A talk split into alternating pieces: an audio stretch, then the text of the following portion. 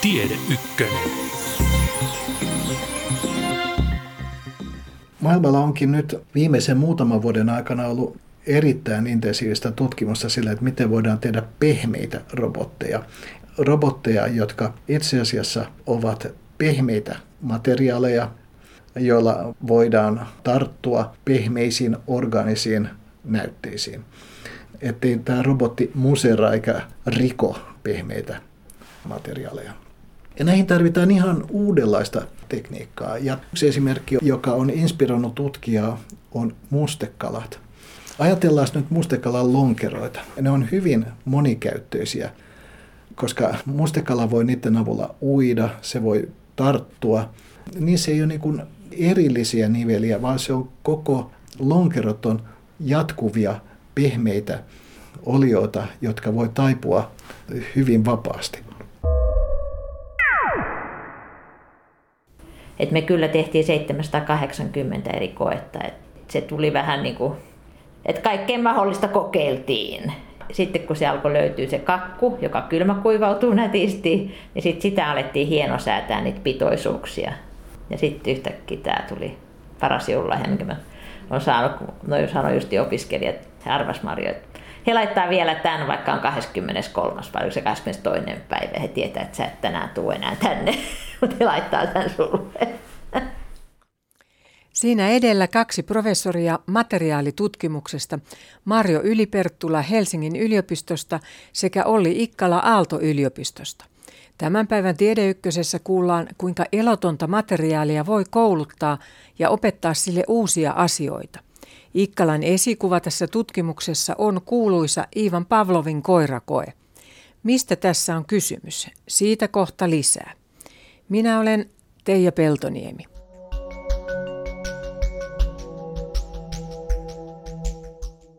Professori Mario Yliperttula on tutkinut nanoselluloosaa pitkään ja hänellä onkin useita patentteja materiaalin ympäriltä, muun muassa haavan hoitoon liittyviä ja syöpäsolujen kasvatusväliaine.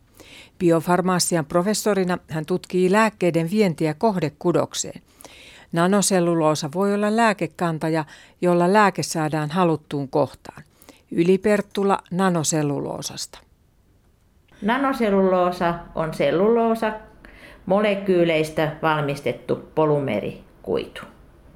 Ja se polymerikuitu, niin se on toiseen suuntaan se voi olla mikrometriä pitkä ja toiseen suuntaan se on nanometrejä vain. Eli se on niin epälineaarinen materiaali. Eli kuitua vedessä. Ja selluloosa on hirveän tärkeä ihmisen elimistölle ja sitä on luonnossa hyvin monessa paikassa, niin miten paljon sitten tarvittu tutkimusta tämän nanoselluloosan kanssa, että sitä voidaan käyttää lääketutkimuksissa ja lääkkeiden välittämisessä paikalleen? Niin sanotaan, että nanoselluloosa on täysin myrkytön. Se ei ole yhtään eläin eikä ihmisperäinen, jolloin sitten kaikki mitä siihen laitetaan lisää, niin me voidaan kontrolloida se. Ja, ja nyt kun se on täysin myrkytön, niin sen vuoksi myös solut kasvaa siinä hyvin. Ja ne on tehty siinä solukokeet ja eläinkokeet ennen ihmiselle laittamista. Biofyysikkona Mario Yliperttula tuntee luonnon materiaalin erinomaisen suunnittelun. Nanoselluloosaa saadaan puusta. Puuhan on kestävä materiaali, siinä yhdistyvät monenlaiset molekyylit, vaikkapa selluloosa, jota on kasvien soluseinissä. Myös Gekon jalkojen tarttumispinta tarjoaa mallia tutkijoille. Okei, nyt kun sä tämän kekon, niin eli molemmissa on valtava pinta-ala. Ja nanoselluloosassa se on sokeri, niin siinä on niitä OH-ryhmiä, jolloin se pystyy... Joo, ja se pystyy sitomaan vettä vähän. Mutta nyt kun se nanoselluloosa, esimerkiksi nyt se haavatuote, joka on markkinoilla, ihon ottokohdan hoitoon, niin siinä tapahtuu niin, että ilmeisesti sinne tuleekin sen haavan ja sitten nanoselluloosa, lähes kuivaksi vedetty nanoselluloosa. Eli siellä on äärimmäisen vähän vettä. Niin ilmeisesti siihen väliin tulee vesikerros, jolloin se vesikerros alkaakin vaihtaa niin, että sinne pääsee sitä haavasta niitä parantavia proteiineja. Ne ei karkaa sieltä, mutta ne kuitenkin imetäänkin sitten takaisin. Mutta nanoselluloosa itsessään, koska siinä on se pieni ilmeisesti, kun me kutsutaan keinoruveksi sitä, niin ei lähekkään kasvaan kiinni siihen ihoon, vaan sitten kun se iho on valmis, niin nanoselluloosa tippuu pois. Ja se on ilmeisesti, että siinä on se pieni vesikerros, molekulaarinen vesikerros, joka erottaa sen, että se alkaa hylkiin se iho sitä ja se tippuu. Ja siinä on se etu, kun se ei lähde niin kuin integroituun tai menee sinne joukkoon se kalvo. Että se on se nanoselluloosa ehdoton etu. Ja niinhän esimerkiksi tavallinen laastarihan sen voi tehdä, että se ikään kuin menee sinne arpimuodostuksen mukaan. Joo, Joo ja se on se iso ongelma niin kuin useissa haavatuotteissa, että ne menee siihen arpikudoksen muodostukseen, osallistuu ja sitten kun otetaan pois, niin se repee kaikki. Mutta nyt nanoselluloosalla on niin, että kun se on siinä, se iho paranee ja sitten kun se iho on terve, se tippuu vaan pois, se nanoselluloosa. Luonnon selluloosaa jauhetaan, jotta se saadaan kuiduiksi nanoselluloosa-fibrilleiksi. Tai sitten me lisätään soluja, jos siellä kasvaa solut, niin me sekoitetaan se solut siihen, eli nanoketsupin kaikki tietää. Ja jos meillä on nanoselluloosa hydrogeeli, niin se on kuten ketsuppi, eli se on niin tämmöinen riippuen veden määrästä, että yleensä siellä on 99 prosenttia vettä ja 1 prosentti nanoselluloosa kuitua. Ja se on semmoinen harmaa, semmoinen geeli, semmoinen, joo. joo, semmoinen lörö. lörö. Sitten me sekoitetaan sitä, niin se nesteytyy. Ihan samalla tavalla kuin ketsuppiin sä heilutat, niin sitten se, siitä tulee juokseva. Niin nanoselluloosa on ihan samalla, samanlainen tiksotroppi näin, että se sekoitetaan, solut sekoittuu siihen nätisti. Sitten kun me laitetaan näitä kasvutekijöitä soluille tai sitten soluille semmoista niin kasvumedia, niin kuin sitä väliäänettä, mistä ne saa, niin me sekoitetaan, lopetetaan sekoitus, kaikki pysähtyy ja meidän solut alkaa jakautua siellä.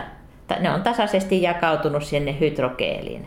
Ja sitten jos me tehdään tämä membraani tai tämä kalvo, niin me vedetään siitä vaan vesi pois tiettyyn vesipitoisuuteen. Ja me itse, kun me tehtiin täällä niitä kokeiluja, niin me vedettiin silleen, että meillä ei ollut kuin 8 prosenttia vettä ja sitten oli se membraani, tai kalvo. Ja laitettiin se sitten eläimelle. Ja Elikkä toimi. Toimi. No mikä tulee nanoselluloosan jälkeen? Että nanoselluloosa tutkimus on todella tärkeää, niin mikä siellä on niin jotenkin seuraavana, missä tiede on edistynyt? Ja se... Kylmäkuivaus. Kato, kun meillä onnistui nyt. Me saatiin nanoselluloosa kylmäkuivattu, että se toistaa täysin säännöllistä rakennetta. Ja me saatiin pakattua sinne 3D-solut, että ne solut säilytti morfologia. Mutta vielä me ei saatu sulatettua sitä niin, että se solu olisi lähtenyt jakautumaan, mutta nyt kuitenkin se soluranka oli kunnossa ja sitten membraanit oli niin kuin ehjiä ja tuma oli tallella. Eli se solu piti sen muotonsa sitten joo, siinä? Kyllä, 3D-solu, joo. Palataan professori Mario Yliperttulan uusimpaan tieteelliseen havaintoon nanoselluloosan kylmäkuivaukseen ja siitä seuraaviin etuihin vähän myöhemmin. Mitä pitää sisällään Aalto-yliopiston professorin Olli Ikkalan ja tutkimusryhmän työ materiaalien opettamisesta kuin Iivan Pavlovin koirakokeessa? Miksi materiaalia pitää kouluttaa? Materiaalitieteilijät on aina halunnut pyrkiä kohti enemmän funktionaalisia materiaaleja. Sellaisia materiaaleja, joissa on ensinnäkin toivottuja ominaisuuksia ja sitten myöskin toivottuja vasteita. Ja on olemassa hyvin paljon erilaisia materiaaleja, jotka pystyy esimerkiksi muuttamaan ominaisuuksiaan vaikkapa lämpötilan funktiona. Ja tällaisia materiaaleja vaikka kuinka paljon ja niitä käytetään hyväksi esimerkiksi kantasolujen kasvatuksessa niin, että on olemassa joitakin pintoja ja sitten niiden, niille pinnoille kasvatetaan kantasoluja ja sitten muutetaan lämpötilaa ja sitten nämä kasvan, kasvavat solut irtoavat siitä pinnasta silloin, kun lämpötilaa on sopivasti muutettu. Sitten on olemassa materiaaleja, joita voidaan kutsua muistimateriaaleiksi. Niillä materiaaleilla on erilaisia tiloja, joihin ne voidaan tavallaan säilyä joksikin ajaksi ja sitten antaa uusi ärsyke ja silloin ne materiaat palautuu takaisin perustilalleen.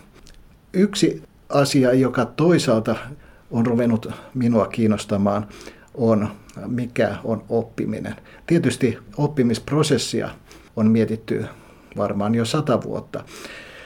Oppimisprosessi on varmaan yksi huikeimpia ja vaikeimpia prosesseja, mitä biologinen maailma pitää sisällään. Eihän kukaan oikeastaan tiedä, mitä oppiminen tarkasti on. Oppiminen pitää sisällään muistin, se pitää sisällään havainnoinnin, se pitää sisällään myöskin sellaisia asioita, jotka me yleensä pidetään tyypillisenä, esimerkiksi sielu, voiton tavoittelu ja myöskin se, että miten me tiedämme olevamme olemassa. Eli itse asiassa sanan oppimiseen liittyy hyvin syvällisiä merkityksiä, jotka liittyy itse asiassa kokonaiseen olemassaoloon. En usko, että on olemassa mitään yksinkertaisia tapoja matkia oppimista ihmisten tekemillä materiaaleilla. Mutta toisaalta on olemassa vanhassa psykologisessa kirjallisuudessa ja jopa uudessakin psykologisessa kirjallisuudessa esimerkkejä, että organismit pystyvät oppimaan, vaikka ne eivät olisi tietoisia. Siitä herää kysymys, kuinka paljon voitaisiin oppimisprosessia, siis sitä biologista oppimisprosessia yksinkertaistaa ja silti saada esille sellaista käyttäytymistä, joka muistuttaisi oppimista. Venäläisen Ivan Pavlovin koe koiran ehdollistumisesta on toiminut tutkimuksen yhtenä innoittajana. Olli Ikkalan mukaan Pavlov näytti koiralle ruokaa ja koira rupesi erittämään sylkeä. Ruoka oli luontainen ärsyke, johon koira reagoi. Ärsyke sai aikaan siis vasteen. Seuraavaksi Pavlov kokeili neutraalia ärsykettä, kellon soittamista, mutta sylkeä ei muodostunut. Mutta kun luontainen ärsyke, ruoka ja kellon soittaminen yhdistettiin, niin sylkeä alkoikin erittyä.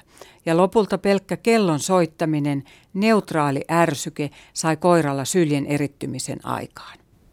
Ja sitten se alkaakin muodostaa sylkeä. Sen jälkeen tämä koira oppii yhdistämään alun perin neutraalin ärsykkeen sitten siihen, että syljen muodostus alkaa. Tämä on ehkä yksinkertaisin mahdollinen esimerkki sellaisesta käsitteestä kuin assosiatiivinen muisti. En tiedä, mitä se on suomeksi.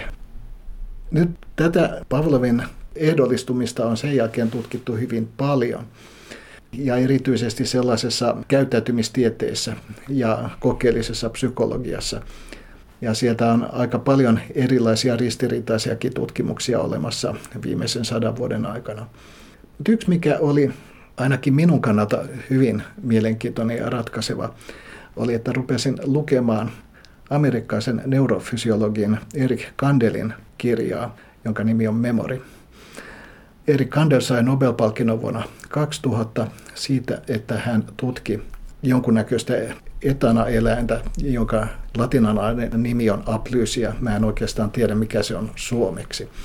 Mutta se on sellainen muutaman senttimetrin pitkä otus, ja sillä on muutamia tyypillisiä refleksejä, samalla tavalla niin kuin se koiran syljen muodostuminen. Ja Erik Kandel itse asiassa tutki koko tämän etanan hermoverkoston, myöskin geneettisen taustan. Ja hän sillä mielellä karakterisoi koko tämän etanan, Eli tyypitti. jo etanan tyypillisen käyttäytymisen ja miten se oppii ja kaikki vasteet. Eri Kandelin johtopäätös, tai hänellä oli monia johtopäätöksiä, mutta yksi johtopäätös oli, että on kolmenlaisia yksinkertaisia oppimisprosesseja. Yksi on tämä ehdollistuminen, josta jo puhuttiin Pavlovin koirakokeen yhteydessä. Ja toinen on tottuminen ja sitten kolmas on, mä en itse asiassa tiedäkään mikä se suomeksi on, mutta sensitization, eli eläin tulee niin kuin herkäksi jollakin, herkäksi jollekin ärsykkeelle.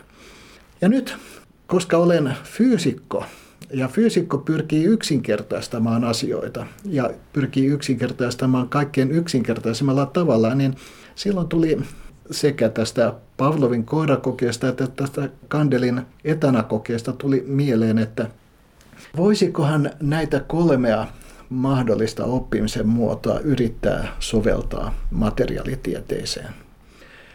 Tietysti tämä on hyvin vaarallinen kysymys, koska emmehän me pysty mitään sielua enkä ja mitään syvempiä toimintoja mallintamaan materiaalissa. Mutta pystyisimmekö edes tekemään niin, että meillä on tiettyjä ärsykkeitä, joista osa voisi olla sellaisia, jotka ovat luontaisia ärsykkeitä, jotka aikaan saavat reaktion.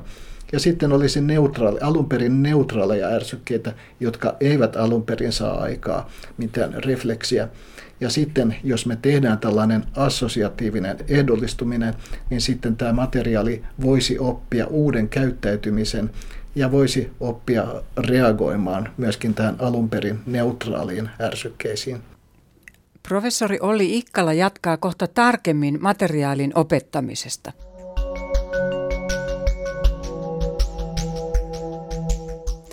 Annetaan professori Mario Yliperttulan avata tutkimustaan nanoselluloosan kylmäkuivauksesta.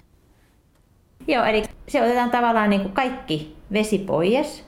Eli se aine me aletaan jäädyttään, jonka jää, niin kuin sublimoituminen, eli jäätymisen yhteydessä haihtuu kaikki nesteet. Sitten tulee semmoinen, että jos se on aluksi tämmöinen 5 millilitraa, niin siitä tulee tämmöinen muutaman pieni kökkö vaan. Ja se on täysin kuiva. Ja siellä me voidaan säilyttää lääkeainemolekyylejä tai sitten me voidaan säilyttää, nyt me on saatu näitä kudosnesteitä ja niissä olevia proteiineja säilytettyjä. Ja nyt me sitten saatiin tämmöinen solupallero, missä näkyy myös, että sappitiehy, se oli maksasoluista tehty solupallero, niin siinä näkyy, että myös maksatiehy oli säilynyt siinä kylmäkuivauksen yhteydessä, kun se solu tekee automaattisesti sen pienen maksatiehyön, kun se on maksasolupallo. No mikä merkitys tällä on? No se, että mitä mä sanoin, että nyt me on, mä voin jutella, koska tämä on nyt keksintöilmoitus laitettu, niin esimerkiksi biopankkin näytteet niin tulevaisuudessa kylmäkuivata. Me ei tarvittaisi enää typpitankkeja.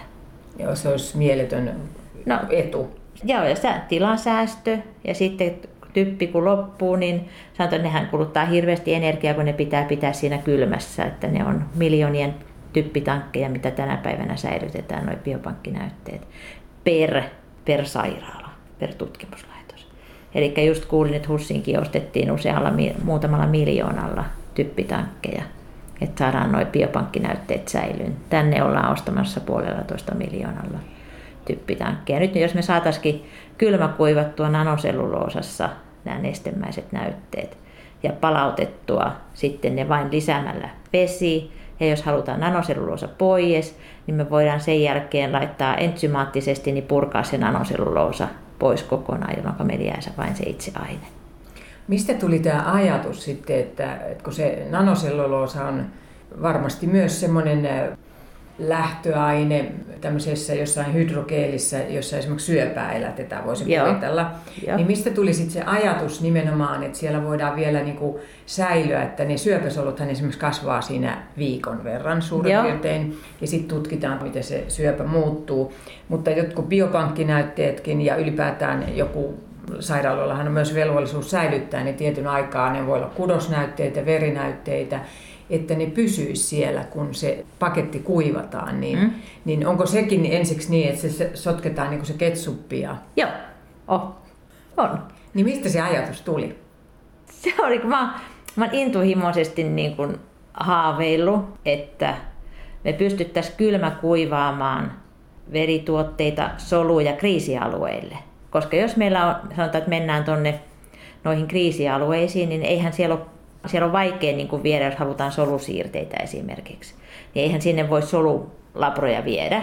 Mutta nyt jos me viedään tämmöinen kuiva, kuiva purkki ja lisätään vesi, puretaan nanoselluloosa pois ja laitetaan, laitetaan solusiirteet ihmiselle kriisialueella, niin silloinhan se tarvitsee paljon vähempi vettä. Et se on siellä niissä mun hakemuksissani ollut jo varmaan vuonna 2008 silloin kun tämä haava oli, että miksei saman tien kylmäkuivattaa sitten. Mutta se on pikkusen pari muuttujaa ollut matkalla, se on hirveän vaikea. Marjo Ylipertula, mikä oli vaikeaa? Mitkä oli niitä muuttujia? No muuttuja on se, että miten seostaa nanoselluloosa niin kuin lyöprotektanteilla.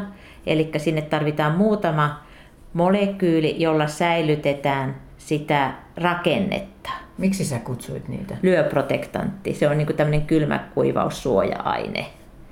Et me saadaan toisaalta säilytettyä se tämän kantajan, eli nanoselluloosan rakenne, mutta toisaalta sitten saataisiin tarpeeksi niin kuin solulle laitettua energiaa, eli ajettua sokereita sisään soluun, koska sehän on valtava stressi, kun solua lähdetään kylmäkuivaamaan. Niin sen optimointi ja se, että miten se pitää jäädyttää, millä nopeudella se pitää jäädyttää, mitkä on näiden niin sanottujen, me voidaan puhua kylmäkuivaus, apuaineista tavallaan, että mikä on niiden suhde toisiinsa. Kun niitähän ei ole kuitenkaan hyvä, että niitä on ihan hirveästi. Ja se, että ne olisi mahdollisimman lähellä semmoisia molekyylejä toisaalta taas, että solu pystyy sitten käyttämään hyväksi. Eli trehalosi on yleisesti tunnettu, se on yksi sokeri, jonka niin kuin solu jotenkin käyttää hyväkseen siinä ja se myös pystyy sitoon vähän vettä, jolloin se ei ehkä mene ihan kuivaksi. että nyt meillä on menossa nämä kylmäkuivatun aineen vesipitoisuuden mittaukset.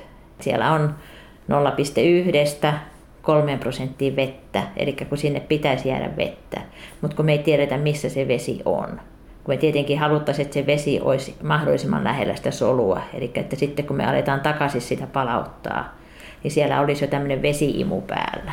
Mitä se tarkoittaa nyt, että kun me puhutaan niin pienestä mittakaavasta ja nanoselluloosasta ja solut on pieniä, niin te ette tiedä, missä se vesi, vesi on. Mitä se tarkoittaa? No sille, että meidän pitäisi tietää, että missä se sidottu vesi ja missä rajapinnassa. Että onko se nanoselluloosa, ja sen apuaineen rajapinnassa vai onko se nanoselluloosa solurajapintassa vai onko solu kuitenkin ottanut sen niin kuin itsellensä niin kuin sisään. Aivan sinne sisälle. Ja Joo. Se, onpa kiinnostavaa, että sitä ei voida tietää. Ei, että nyt me yritetään, että meillä on tämmöinen hieno yhteys tuohon fysiikan laitokselle, Simmo Huotarin kanssa, professori Simmo Huotari, joka, kun mä pidin esityksen tuossa tiedekulmassa meidän haavasta ja sitten haavatuotteesta ja sanoin, että yksi ongelma on se, että missä se, että kun se ilmeisesti tulee pieni vesikerros haavaan, mutta kun me ei hydrogeelissa tiedetä, että minne se vesi on sijoittunut. Niin hän sanoi, että hänellä voisi olla menetelmä. Me saatiin nyt sitten Sveitsiin semmoiselle synchronous X-ray, niin tämmöiseen isolle piimille aika. Yksi mittauskulma kestää 20 tuntia. Eli me mennään nyt opettelemaan, että millainen on se mittapää, mihin meidän pitää tämä meidän aine sitten laittaa. Ja tämä oli tämä solu, joka siellä sitten piti ja. sen muotonsa, niin se oli maksasolu. Mutta sitten hyvin paljon biopankkinäytteet esimerkiksi on verta. Et siellä on niinku verisoluja, mm. siis erilaisia niitä Joo. mitä on. Niin onko niitä jo kokeiltu? Me on kylmä kuivattu ihmisen rasvan kudosnestettä. Ja siellä me saatiin säilyyn kasvutekijä ja interleukiini, eli se, mutta me ei muita tsekattu eikä tarkistettu. Mutta se on saatu kylmäkuivattu ja palautettu, että se säilytettiin puoli vuotta. No entäs tämä veri, milloin se on sitten tulossa? No se on tietenkin nyt aika nopeasti sitten tässä näin, että, että kun saadaan nyt vähän rahaa lisää, että nyt meillä on taas, että kun se on nyt, nyt on taas tutkimusta tehty, no nyt aletaan tekemään apurahahakemuksia ja no, silleen se menee. Silleen se menee tieteessä nykyään varsinkin, niin onko julkaistu tästä jo? Me on julkaistu meidän ensimmäinen, jossa, joka oli niin se patentin pohja, mutta ja siinä on, niin kuin, että voidaan kylmä kuivata, kun kolme ja puoli vuotta sitten oli julkaisu, että nanoselluloosaa ei pystytä kylmäkuivaamaan. Joo, ja mä, ne, se ei voi olla mahdollista, kun katsoo sen rakennetta. No Mario Yliperttula, sä oot lähtenyt sieltä kemialta ja biofyysikko ja materiaalitutkimus tehnyt, niin miten sä näit että sen pystyy kuivaamaan, kylmäkuivaamaan, niin mikä se on se rakenne? Koska se on sokeri. Koska puut kylmäkuivaa itsensä joka, joka talvi, niin mä en jaksanut niinku uskoa sitä ettei sitä pystyisi kylmäkuivaamaan, koska mansikan pystyy kylmäkuivaamaan, se vähän köpösti tulee takaisin ja sittenhän meillä on muutamia lääkkeitä, jotka on kylmäkuivattuna formulaatioita, jotka sekoitetaan just ennen annostelua. Ja me on nyt sitten jatkettiin ja saatiin kylmäkuivatettua se ja saatiin myös palautettua, kun se ongelma oli se, että sitä ei saatu palautettua. Ja kaiken ideahan on, että se pystytään palauttamaan. Kyllä, joo, se pitää pystyä palauttamaan. Sen julkaisun perusteella nyt on otettu yhteyttä, että yhteistyö kiinnostaisi. Ranskasta esimerkiksi. Minkälaista labra? Sorbon. Hyvä Mutta... labra. Että he tekee niin kuin, he kylmäkuivaa paljon ja he kylmäkuivaa niin semmoisia muotteihin ja muotoja. Mutta he oli hyvin kiinnostuneita siitä, kun meillä on niin tämmöinen vapaa, että se kylmä kuivautuu niin, että se solu on siellä sisällä. Tai se solukko, solupallo. Niin, se ei ole missään muotissa Niin, joo. Niin se heitä kiinnosti. Ja nyt varmaan toivon mukaan, että, että nyt on hakemuksia sisällä ja Onko siinä idea sitten esimerkiksi, jos Ranskassa Sorbonen yliopistossa kuivataan siihen muotoon, että, että esimerkiksi mä oon ymmärtänyt, että nanoselluloosaa voidaan ikään kuin siinä voidaan hakea myös jotain muotoa muutenkin sitten ja jopa jotain elintä, korvaa tai jotain tämmöistä, niin, niin mikä siinä on sitten heillä tämä muotojuttu myös siinä kylmäkuivauksessa? No siinä on justiin nyt se, että, että jos me tehdään näitä, niin kun puhuit korvasta, niin korvahan on semmoinen tukiranka, scaffold, niin se on verkkomainen rakenne. Ja sinne ruiskutetaan solut joukkoon. Mutta me tehdään niin, että meillä on nanoselluloosa ja solut jo sekasi. Niin siinä on se valtava iso ero. Eli nämä aikaisemmat niin kun kylmäkuivatut, niin ne on tehty niin sanottuja tukirankoja, scaffoldeja. Ja niihin ruiskutetaan solut. Ja ne solut hakeutuu niille pinnoille ja alkaa kasvaa. Mutta silloin ne, niitä ei pystytä kylmäkuivaamaan. Että meillä on nyt kylmäkuivattu koko paketti. Niin siinä on se valtavan iso ero. No mitä niille nanofibrilleille tapahtuu sitten siinä kylmäkuivauksessa?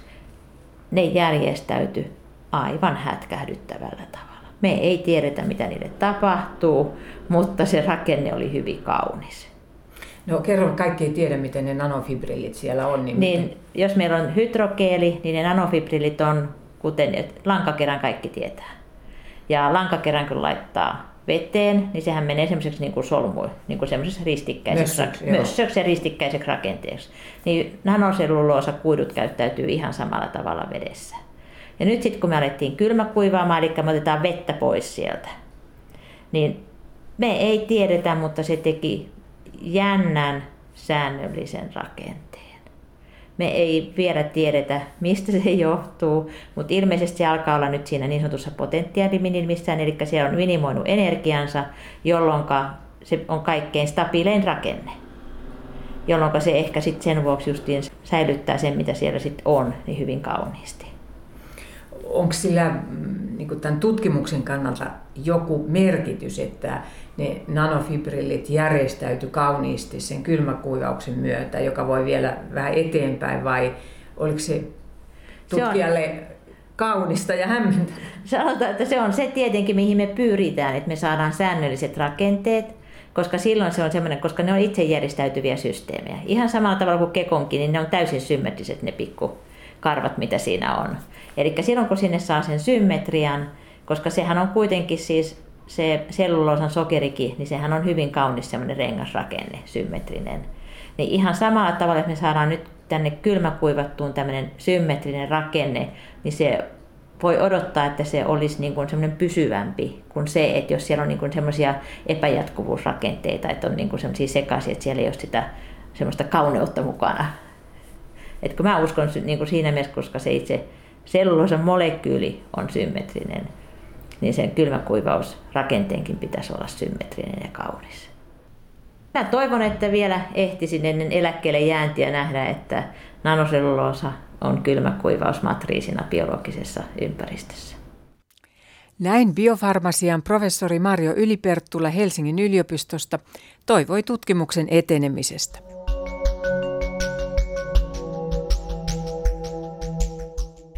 Palataan materiaalin opettamiseen. Professori Olli Ikkalan tutkimusryhmä on löytänyt kaksi toteutustapaa, jolla erilaiset materiaalit ehdollistuvat matkimalla algoritmisesti oppimisprosesseja. Materiaali oppii erilaisten ärsykkeiden kautta uuden tavan sopeutua ja synnyttää uudenlaista toiminnallisuutta. Olli Ikkala tekee yhteistyötä Tampereen yliopiston professorin Ari Priimäen kanssa. Mutta minkälaista lähtömateriaalin pitää olla? No ensinnäkin ihan ottaen oppia näistä Pavlovin kodakokeista, niin sillä täytyy olla kaksi ärsykettä, ainakin kaksi ärsykettä. Ja tämä materiaali täytyy rakentaa niin, että se pystyy reagoimaan kahteen ärsykkeeseen. Tai ainakin kahteen ärsykkeeseen.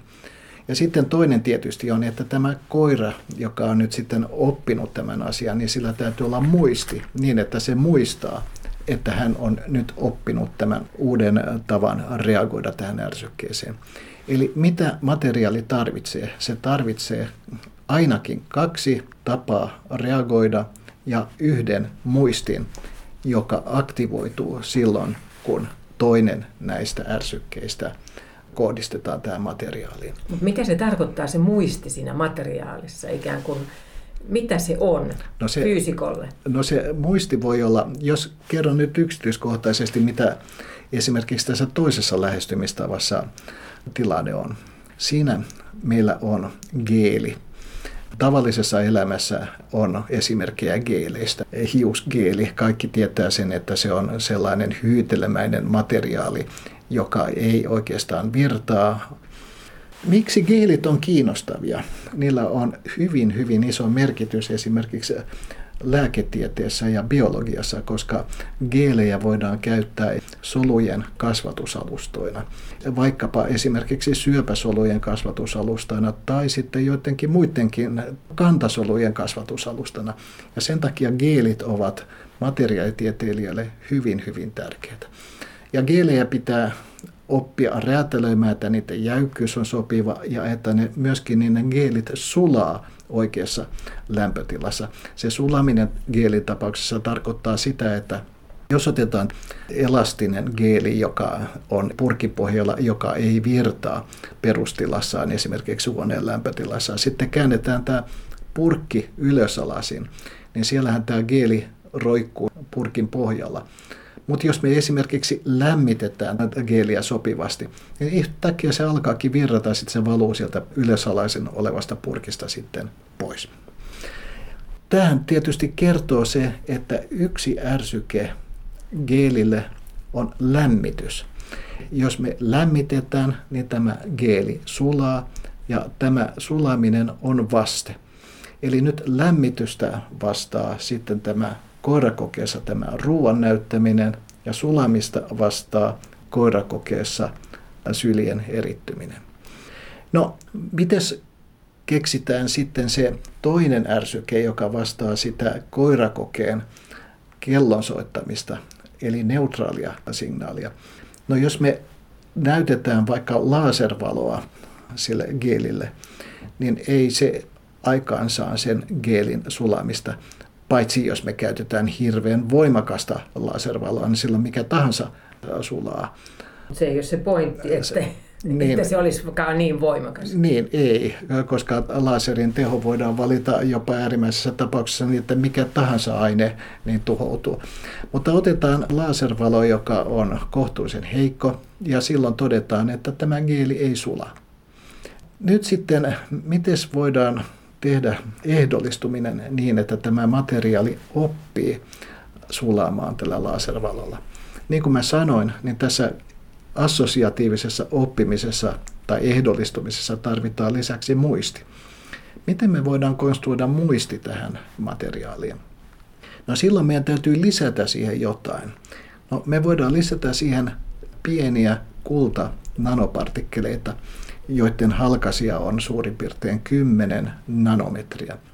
Eli Miksi juuri kultaa? Kulta sen takia, että kullalla, varsinkin kulta nanopartikkeleilla, on tietty optinen vaste. Ne absorboi valoa tietyllä aallon pituudella, joka liittyy näiden kullan ominaisuuksiin ja sitten tämän nanopartikkelien kokoon. Itse asiassa tämä ei ole ollenkaan niin itsestään selvää. Tämä oli aika tarkkaan harkittu ja mietitty, että me halusimme siihen kulta-nanopartikkeleita, joiden koko on suurin piirtein 10 nanometriä. Ja sitten ne piti vielä funktionalisoida tietyllä tavalla. Nyt vähän avaa, mitä se tarkoittaa, se funktionalisointi. Funktionalisointi tarkoittaa sitä, että nämä kultananopartikkelit täytyy kuorruttaa pintakerroksella joka on sellainen, että se vastaa meidän tarpeita. Me tarvitaan tähän geeliin ja kultananopartikkeleihin vielä kolmas komponentti. Me tarvitaan siihen vielä sellainen molekyyli, joka pystyy reagoimaan valoon ja muuttamaan rakennettaan valon funktiona. Me käytetään tällaista, jota kutsutaan nimellä fotohappo. Kun valoa kohdistetaan fotohappoon, sen rakenne muuttuu ja silloin se pystyy laskemaan ympäröivän väliaineen happamuutta. Ja silloin, jos ympäröivän väliaineen happamuus muuttuu, silloin nämä kultananopartikkelit lähtee muodostamaan ketjuja. Yhteenvetona tämä on näin, että jos meillä on nyt tämä fotohappo ja kultananopartikkelit, jos me kohdistetaan valoa, niin nämä nanopartikkelit lähtee ketjuuntumaan. Eli tässä on meillä muisti. On nyt sitten kaksi ärsykettä. Meillä on tämä luontainen ärsyke, lämpö, joka voi sulattaa geelin. Sitten valo, joka ei puhtaassa geelissä tee mitään, mutta jos me laitetaan nämä kultananopartikkeet ja fotohapot siihen geeliin, niin silloin tämä valo ensinnäkin muuttaa kultananohiukkasten tilan niin, että ne muuttuu erillisestä nanohiukkasista ketjuiksi ja sitten nämä ketjut pystyy absorboimaan tätä valoa ja sitä kautta pystyy lämmittämään tämä materiaali. Näin me ollaan saatu rakennettua uusi, ehkä hiukkasen monimutkainen tapa, jolla me voidaan valo muuttaa sellaiseksi, jolla me pystytään kontrolloimaan tätä geeliä. Olli Ikkalan mukaan materiaalin ehdollistuminen tapahtuu, kun geeliä lämmitetään ja valaistaan samanaikaisesti. Silloin kultananopartikkelit eivät pysy enää paikallaan, vaan järjestäytyvät ketjuksi. Systeemin jäähdytyksen jälkeen pelkkä valo sulattaakin geelin. Sitten me voidaan kysyä, että onko tässä itse asiassa mitään yhteistä tämän palvelun koirakokeen kanssa. Ja vastaus on, että yllättävän, yllättävän paljon. Tietysti eihän tämä geeli, eihän se ole koira, mutta itse asiassa tämä ruoan näyttäminen ja lämmitys käyttäytyvät aivan samalla tavalla ja kellon soittaminen valaistus käyttäytyy aivan samalla tavalla niin, että ne aikaan saa samantyyppisellä logiikalla tämän vasteen, joka tässä koirakokeessa on syljen muodostuminen ja sitten geelin tapauksessa sulaminen. Sitten me voidaan tutkia ja verrata, käyttäytyykö nämä samalla tavalla kuin koirakokeessa, niin onko tämä oppimisen tehokkuus samanlainen. Tätä tutkittiin ja todettiin, että tässä on yllättävän paljon samankaltaisuuksia. Sitten me esitetään kysymys. No voiko sitten biologinen olento unohtaa? Esitetään kysymys. No voiko tämä meidän materiaali unohtaa? No me pystytään tekemään materiaali, jossa sitten on kilpailevia kemiallisia reaktioita. Eli me pystytään tekemään tämä oppiminen niin, että tämä geeli myöskin unohtaa tämän oppimansa. No sitten meillä on toinen materiaali, jolla me uskotaan, että on käytännön sovellutuksia. Sitä sanotaan tieteellisellä fraasilla aktuaattoriksi, eli se, se on nestikidemäinen muoviliuska, joka ulkoisella ärsykkeellä lähtee taipumaan. Ja aivan vastaavasti niin me pystyttiin rakentamaan tällainen aktuaattori, muoviliuska, joka taipuu hallitusti lämpötilalla, mutta ei alun perin taivu ollenkaan, jos me kohdistetaan siihen valoa.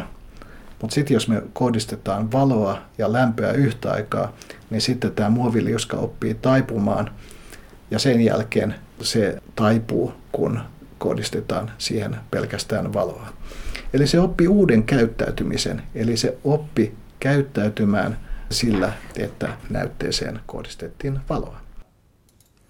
Professori Olli Ikkalan edellä kuvaama valolle ehdollistettu materiaali sopii pehmeään robotiikkaan, kun taas mekaaninen robotti kourineen sopii teollisuuden kokoonpanolinjoihin. Mutta se, että jos haluttaisiin, että tehtäisiin robotti, joka pystyisi käsittelemään pehmeitä asioita, esimerkiksi pehmeitä kudoksia, vaikkapa organismeja, niin on aika vaikeaa rakentaa sellaista mekaanista robottia, jossa on mekaaniset nivelet ja mekaaniset kourat. Maailmalla onkin nyt viimeisen muutaman vuoden aikana ollut erittäin intensiivistä tutkimusta sillä, että miten voidaan tehdä pehmeitä robotteja. Robotteja, jotka itse asiassa ovat pehmeitä materiaaleja, sanotaan pehmeitä muoveja, joilla voidaan vaikkapa tarttua pehmeisiin organisiin näytteisiin. Ja näihin tarvitaan ihan uudenlaista tekniikkaa. Ja tässä yksi esimerkki, joka on inspiroinut tutkijaa, on mustekalat. Ajatellaan nyt mustekalan lonkeroita. Ne on hyvin monikäyttöisiä. Mustekala voi niiden avulla uida, se voi tarttua. Niissä ei ole niin erillisiä niveliä, vaan se on koko lonkerot on jatkuvia, pehmeitä olioita, jotka voi taipua hyvin vapaasti. Nyt tällaiset nestekidemäiset aktuaattorit, mitä on nyt kehitetty ja mitä erityisesti professori Ari Primään ryhmässä Tampereella Suomessa tutkitaan, ne tarjoavat mahdollisuuden juuri tällaisiin pehmeisiin aktuaattoreihin. Miksi tämä meidän systeemi on kiinnostava, on se, että tällaiset aktuaattorit tai lonkerot, niitähän pitää ohjata jollain signaaleilla. Ja tietysti tällaiset klassilliset nivelillä toimivat robotit, ne toimii sähköllä niissä on sitten sähkövirtaa syötetään sähköjodoilla. Mutta pehmeissä roboteissa on hyvin paljon tarvetta kehittää systeemejä, jossa ei tarvita ulkoista virtalähdettä eikä sähköjotoja, vaan voidaan tämä systeemi ohjata ulkoisilla signaaleilla. No lämpötila on yksi, mutta valo on toinen. No sitten tietysti on magneettikenttää ja on sähkökenttää. Meidän systeemi nyt tarjoaa mahdollisuuden oppiville pehmeille roboteille niin, että niillä on alun perin yksi toiminnallisuus, mutta ne oppii tarpeen mukaan. Jos esimerkiksi systeemiin tulee joku vaurio, niin ne oppii sitten vaikka korvaavan uuden toiminnallisuuden. Ja tämä me uskotaan, että on iso asia. Nyt me yritetään seuraavassa vaiheessa tehdä sellaisia materiaaleja, joilla meillä on useita erilaisia signaaleja, joilla me näitä materiaaleja opetetaan. Ja sitten niillä on useita erilaisia vaihtoehtoisia tiloja, joihin ne voi joutua, jolla me voidaan opettaa useilla erilaisilla signaaleilla useita erilaisia käyttäytymistiloja. Tämä on meidän toiseksi vielä haave, mutta me uskotaan, että me tiedetään, että näin voidaan tehdä. Ja näin me joudutaan yhä enemmän kohti materiaaleja, jotka alkavat käyttäytyä niin kuin elävä organismi saattaisi käyttäytyä. Nyt on syytä kysyä, kuinka pysyviä nämä halutut muutokset koulutetussa materiaalissa ovat. Professori Olli Ikkala Aalto-yliopistosta. Tämä on aivan erinomainen kysymys. Siis nämä on erittäin vaikeita kysymyksiä ja me, me ollaan joihinkin näihin asioihin nyt alustavia ratkaisuja tehty, mutta joihinkin ei. Esimerkiksi siinä geelitapauksessa me pystytään tekemään tämä oppiminen pysyväksi, mutta me pystytään tekemään se myös, niin kuin mä sanoin, jos me laitetaan siihen vielä yksi ylimääräinen kemiallinen reaktio, me voidaan saada tämä materiaali unohtamaan tämän oppimisen. Nyt tässä nestekiden materiaalissa tämä oppimistapahtuma on aina pysyvä. Eli se ei unohda. Paitsi jos me taas niin kuin syötetään siihen uusi kemikaali, niin silloin se oppii unohtamaan. Mutta jos ei me syötetä uutta kemikaalia, niin se ei unohda. Nyt toinen asia on se, että, että elävä organismi on aina epätasapainossa. Mitä tarkoittaa tasapaino? Tasapaino tarkoittaa sitä, että tyypillisesti materiaali, otetaan nyt vaikka joku puupalikka, niin se on tietyssä lämpötilassa tasapainossa, eli sillä on tasapainorakenne, se ei halua hakeutua johonkin muuhun tilaan. Nyt kaikki elävä organismi on epätasapainossa, eli meille elävät organismit syöttävät kemiallista energiaa, jota me saadaan syömällä ruokaa ja sitten erilaisten prosessien kautta siitä, siitä ruoasta tehdään kemiallista polttoainetta meidän soluille ja hermoverkoille sun muille. Ja sitä kautta kaikki biologiset toiminnot ovat epätasapainossa, eli ne tarvivat energian syöttää, jotta ne toimivat. Ja tämä on nyt yksi tällainen hyvin perustavaa laatua oleva asia, jos me halutaan tehdä yhä enemmän materiaaleja, jotka käyttäytyvät kuten biologiset organismit. Aina tarvitaan, suurin osa materiaaleja on aina sellaisia, jotka pitää olla mahdollisimman stabiileja ja jotka ovat tasapainossa siinä tilassa. Mutta on, on tietysti erilaisia sovellutuksia, joissa me toivotaan, että yhä enemmän biologis tapaista käyttäytymistä on, ja silloin meidän täytyy saada tämä materiaali pois tasapainosta, ja silloin me syötetään näihin materiaaleihin joko kemiallista tai sitten vaikkapa säteilyn kautta niin ulkoista energiaa, että me saadaan pois tämän tasapainosta. Tätä biologisten systeemien tasapainoa siinä, tai tilannetta, että ne kuluttavat energiaa ja silti ne pitävät itsensä stabiilissa tilassa – siihen tarvitaan niin sanottua takaisinkytkentää, ja se on nimeltään homeostaasi. Ja se on yksi tämän hetken materiaalitieteen kuumimmista tutkimusaiheista, miten voidaan rakentaa materiaaleihin takaisinkytkentäverkostoja. Ja itse asiassa tarkasti ottaen tässä meidän geeliverkostossa meillä, tai itse asiassa kummassakin näissä tapauksissa meillä on jo hyvin yksinkertaisia takaisinkytkentäverkostoja nyt tavoite on kehittää niitä paremmin. Yksi biologisen elämän, siis hieman yksinkertaistettuna, niin kuin perusasia on se, että me, meillä on erilaisia takaisinkytkentä- verkostoja, jotka tekee teidän homeostasiksen, jotka esimerkiksi haluaa pitää meidän lämpötilan lähellä 37 astetta. Et jos lämpötila nousee liikaa, niin sitten syntyy uudenlaisia mekanismeja, jotka pyrkii laskemaan sitä. Ja Tällaisten rakentaminen materiaaleihin on aikamoinen tieteellinen haaste. Sitä tutkitaan nyt paljon.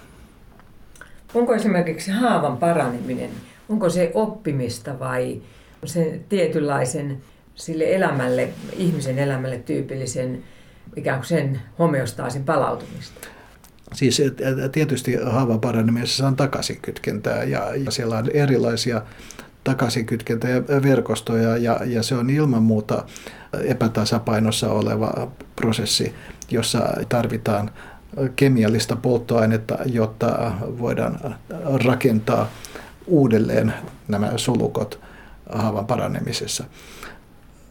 En ole varma, onko se, voidaanko sitä luokitella oppimiseksi siinä merkityksessä, kun me nyt puhutaan, koska siis periaatteessa en, en ole tämän asian asiantuntija, mutta mä voisin kuvitella, että tämä haavan paraneminen yleensä tapahtuu usein saman konseptin mukaan.